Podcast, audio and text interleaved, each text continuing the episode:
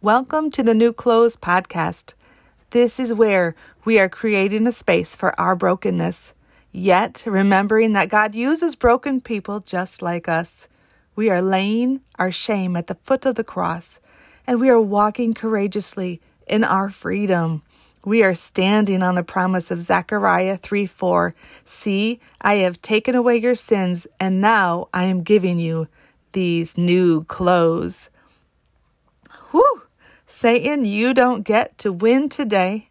We are forgiven, we are free, and we have the power of the Holy Spirit living within us. So, let's get started, friends.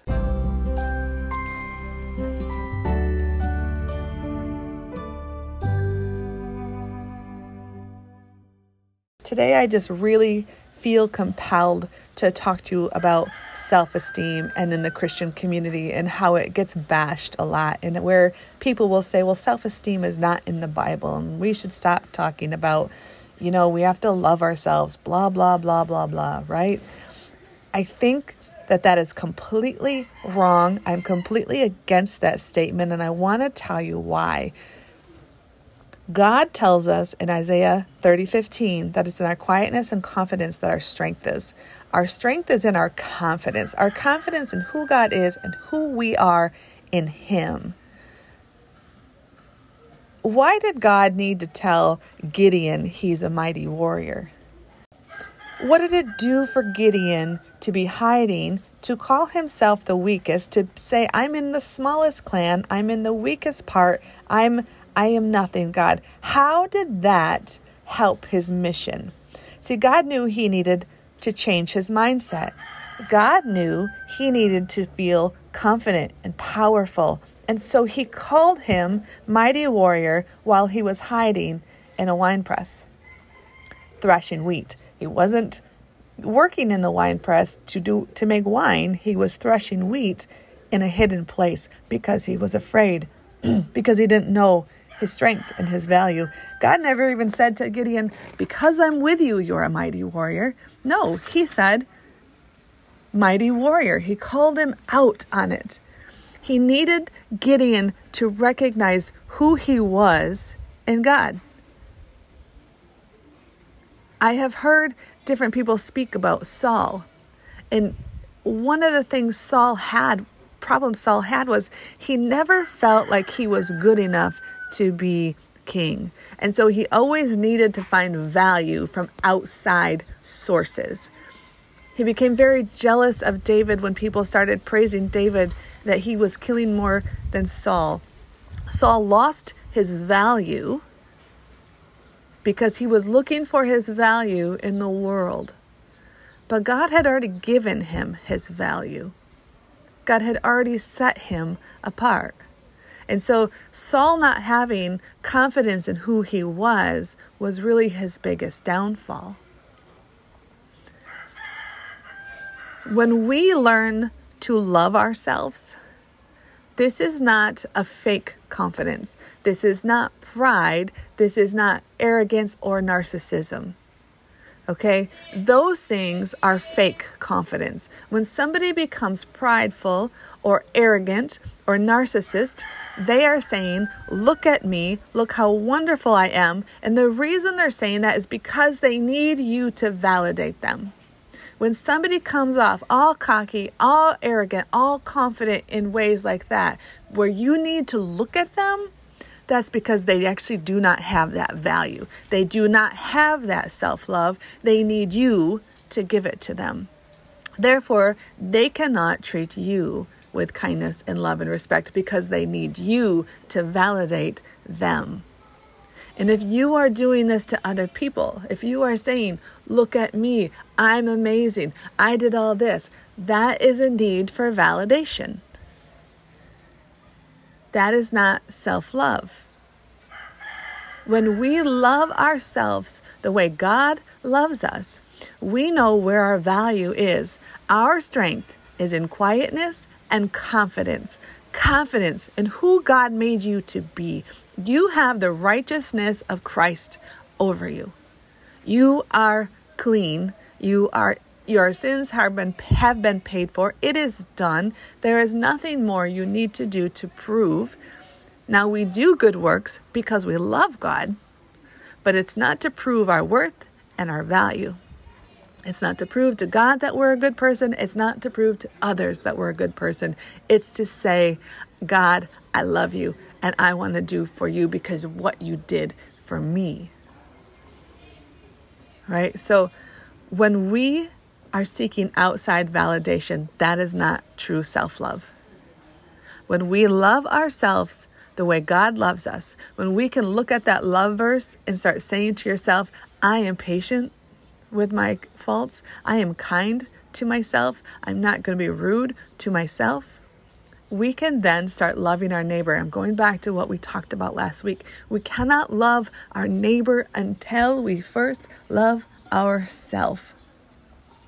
We have to have this confidence in who God made us to be and recognize that our value is the way He sees us, not the way we see ourselves, not the way the world sees us. Our value is in who He sees us to be, and He has chosen you. You are a chosen daughter of the king. You are a chosen son of the king. You are a chosen child of the king and that is who you are. Everything you do is is just things you do. It's your job. You know, you're a mom, you're a you're an aunt, you're a pastor, you're a, a cashier, you're a psychologist, you're a fireman, you're whatever you are. That's that's your job. Whatever you do, I should say. That's your job but that's not who you are. If you have been saved, if you have accepted the Lord Jesus as your Savior, you are a child of God, and that's the only thing you are. Everything else is, is things you do.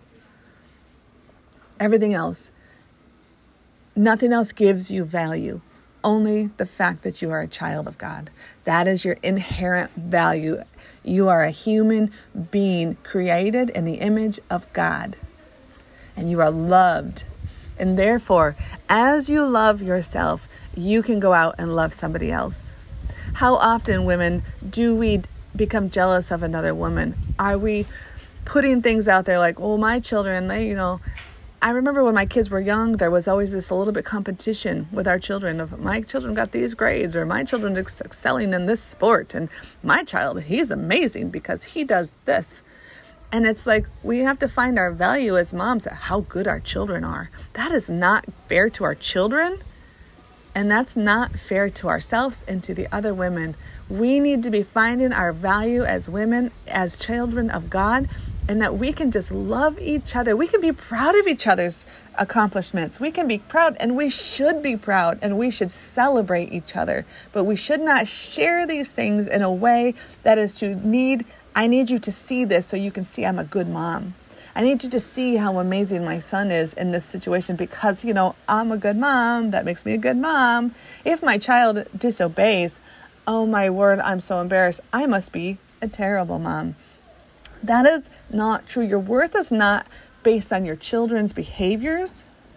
Your worth is not based on your spouse's behaviors. Your worth is not actually really even based on your behaviors. Your worth is because you are a child of God. You are created in the image of God. No, be quiet and have confidence in who you are because that is your strength. So don't tell me self esteem is not in the Bible. We think of self esteem as, as being arrogant, cocky, narcissist, prideful. I'm not telling you to be any of those. True value knocks all of those out. True value knocks out the need to be prideful, knocks out the need to show everybody how good you are, knocks out the need to be arrogant. Because true value knows who you are, and so you can truly love other, others for who they are. So, this February, this love month, we are concentrating on loving ourselves. We're concentrating and knowing our value so that we can be the greatest lovers in this world. The Bible tells us they will know we are Christians by our love. And we can have that love because of our confidence in Christ and who He is and who He has created us to be. love yourself today so that you may light this world up in a way like it has never seen. If Christians, if, if Christians would get a hold of this, if we wouldn't need to have our value be given by somebody else, we could be such a powerhouse for the Lord to, to be seen by the world. Christians, we need to know our value more than any any other religion. Eh, people who don't serve God should not have a better value for themselves than us. As Christians, we should lead the way in self value because our God has set us free. Our God is who gives that value. We, the outside world should not be beating us in this. We need to know that Christ lives in us. If we are the righteousness of Christ, then are we not valuable? We're, we should have the biggest peace about this, the biggest rest in this that I don't have to do all these things to be valuable because I am saved by the blood of Jesus Christ. He has set me free. He has redeemed my soul. He has washed me. He has given me new clothes. I don't have to do anything to prove my value to you. I know who I am in Christ. Christian, know who you are today in Christ and be set free from needing to find your value in what other people think of you. So that you can love unconditionally. Love without needing return, knowing who you are. Knowing who you are. I hope that you this week will practice loving yourself, not needing somebody else to have outside validation. Know who you are. God has called you out. God called Esther out. Was she so special on her own? No, God chose her. God chose her. But she knew her value in the fact that because she knew her value, she was willing to ask for advice. Because she knew her value, she wasn't trying to do it all herself. Because she knew her value, she could listen to Mordecai.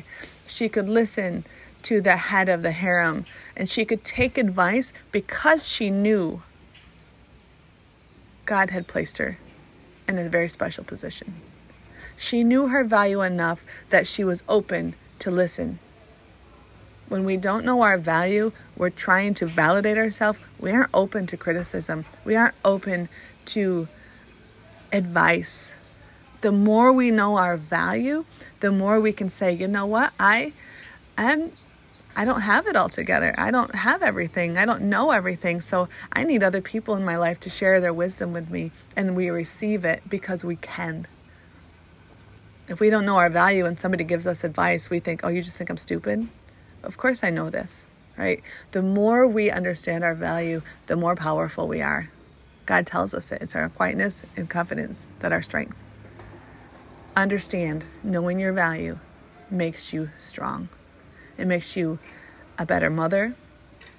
You don't need to have value, get your value from your children or what people think of your children or how you're behaving. You don't have to do all these, you know, amazing things with with parties and, and trying to impress the whole world because your value isn't in what the people think about you as a mom. The value is in yourself, in your child, and the love connection that you have. And God has placed that in you. We don't have to prove anything. Loving ourselves takes away the need to prove. There's no needing to prove today, ladies. You don't have to prove that you're good at this, you're good at that.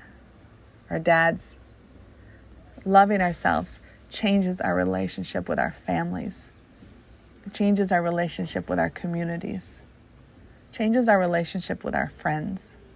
We become better people. So I challenge you this month continue to work on that. Go back to that love chapter and say it to yourself I am patient with you. I'm kind to you. I'm not going to hold records of the past wrongs. I'm not going to tell you and rejoice over these injustices and tell you that you deserve it because you're a bad person. I'm not going to do that anymore. I'm going to be patient and kind with you. I'm going to have hope and faith that God is with us and we are going to get through every circumstance. Remind yourself of your value today. Go out, shine your light brightly so that others can light their candles off of you. Be blessed. Hope you see how passionate I am about caring for ourselves, about loving ourselves the way God loves us, and how empowering that really is. This month of February, we are really focusing on love and loving ourselves so that we can love others. I challenge you this week to look for ways that you can encourage yourself and maybe even sit and think about, oh, why am I doing this action? Is it because I need to out- have outside value? I want you to sit and reflect and look at the different things you're doing and what is causing those things. Can you find that resource of love within yourself, within the God you serve, and the value that He has given you? Don't allow your emotions and your joy and your strength to come from outside sources. God has already put it inside you. He loves you and so do I. If you have not subscribed yet, please go subscribe today. Would you leave me a review and help me by sharing this message with somebody that you know really needs to hear it? Be the light and shine the light and share your light. Let's grow this community together.